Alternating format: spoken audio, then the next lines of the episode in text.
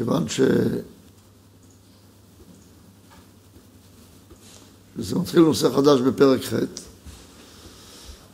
נעשה סיכום.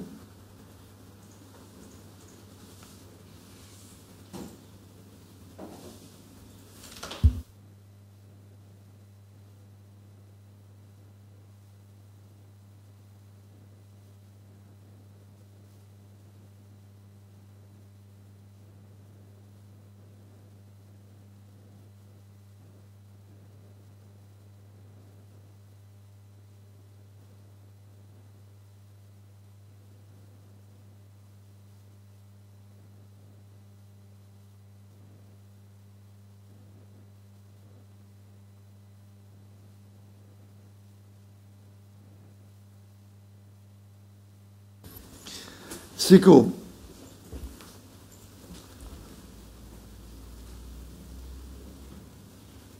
אז חזרנו על מה שלמדנו בשיעור הקודם, שכל התפשטות של אור, הכוונה גילוי של מציאות, מסודרת בסדר של ד' בחינות. הד' בחינות האלו מציינים את התפשטות של הרצון לקבל, שיש בו ד' בחינות, כוח ופועל, כוח ופעולה.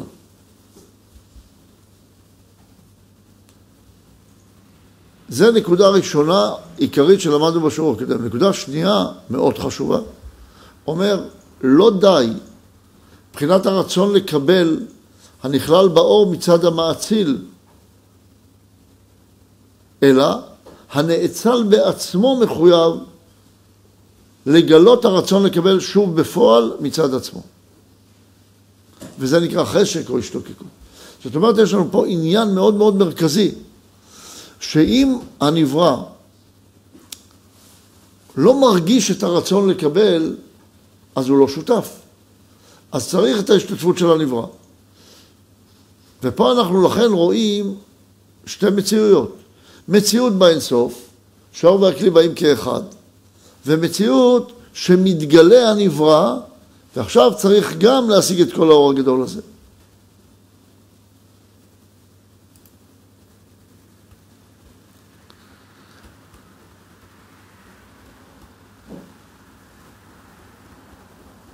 זה מה שלמדנו בפרק ו'.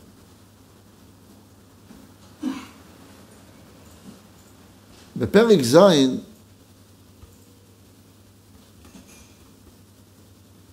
רגע, קרא לי פה, כן, בפרק ז' התחלנו לדבר על הגילוי של הבחינה הבאה שאנחנו רוצים, שיהיה גילוי של ההשתוקקות. איך היא קרה? על ידי זה שבחינה ד' צמצמה את עצמה. דיברנו על חמשת השלבים של הצמצום, ואמרנו שהשלבים הם שהמציאות הייתה באינסוף דבקות של השלמה, בסוד הוא שמו אחד. ולאחר מכן התעוררה מלכות האינסוף ברצון ליתר דבקות, גם דבקות של השוואה צורה.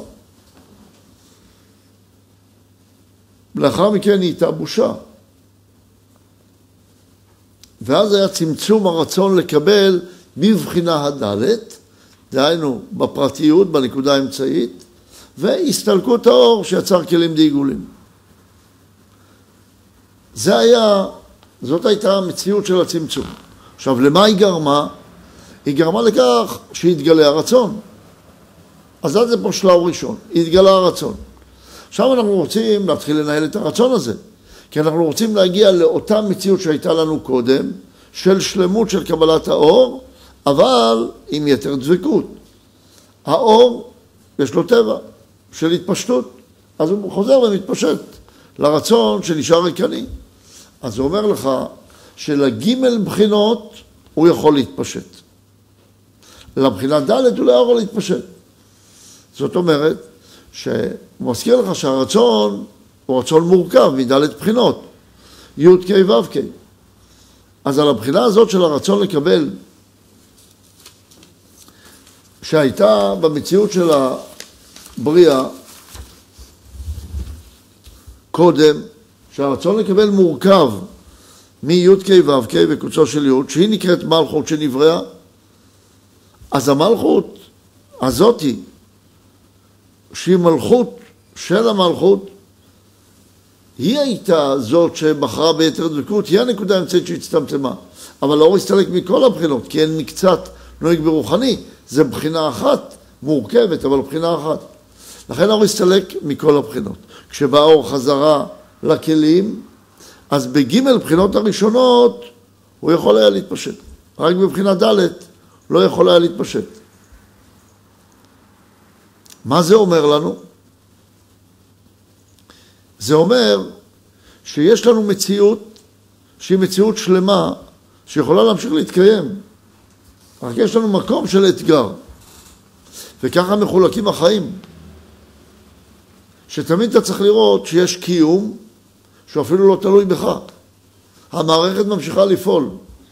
ככה גם צריך לבנות מערכות בחיים. יש צד שפועל תמיד ויש צד של אתגר. הצד של האתגר בכל הבריאה היא מבחינה ד'. עכשיו יש בה שני צדדים. צד אחד שיש בה השתוקקות גדולה, אגו גדול, רצון עצום. מצד שני, שם יש את כל הבעיות. אז במקום האתגר יכולות להיות בעיות, אבל גם שם יכולים להיות התיקונים. כי לא צריך תיקונים, לא צריך אותך לתקן את מה שכבר קיים. אתה לא צריך לתקן את הירח ואת, ה, ואת השמש, אתה לא צריך לתקן אותם. אתה צריך לתקן פה בארץ, ברצון. לכן כל אחד צריך לבדוק מהי נקודת הרצון שלו, מהי נקודת הפרטיות שאיתה הוא נפגש עם החיים. זה המקום שראוי לתיקונים. ודווקא זה המקום שאנחנו רוצים לברוח, רוצים שהכל יעבוד אוטומטי. אבל המקום הזה, דווקא שאתה מרגיש את ההשתכרות העצמית, שם אתה צריך לתקן.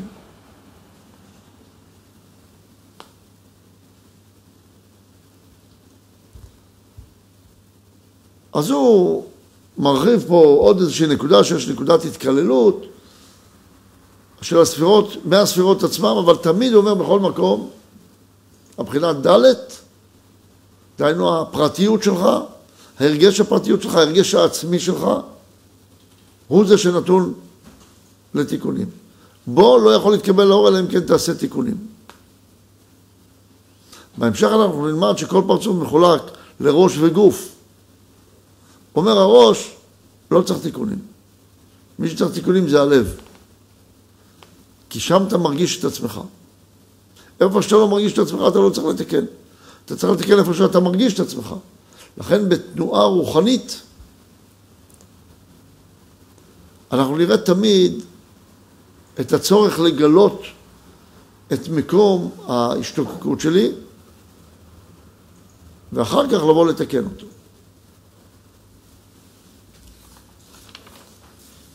אז לא צריכים לסלק, כמו שלמדנו בשיעור הקודם, את החושך. החושך הוא מבטא את הרצון העצמי, זה צד האישה שבי. לא צריך לגרש את האישה, צריך לעבוד איתה על תיקון, על הלב. את הלב צריך לתקן, שלא יהיה לב שדואג רק לעצמו ומנותק מהבורא. אז בואו נסכם בנקודות. אז מהשיעור הקודם למדנו שכל התפשטות, נקודה ראשונה, כל התפשטות של אור זה גילוי של מציאות שמתגלה בדלת בחינות חוכמה, בינה, תפארת ומלכות. כוח, ופ... כוח ופועל, כוח ופעולה. נקודה שנייה,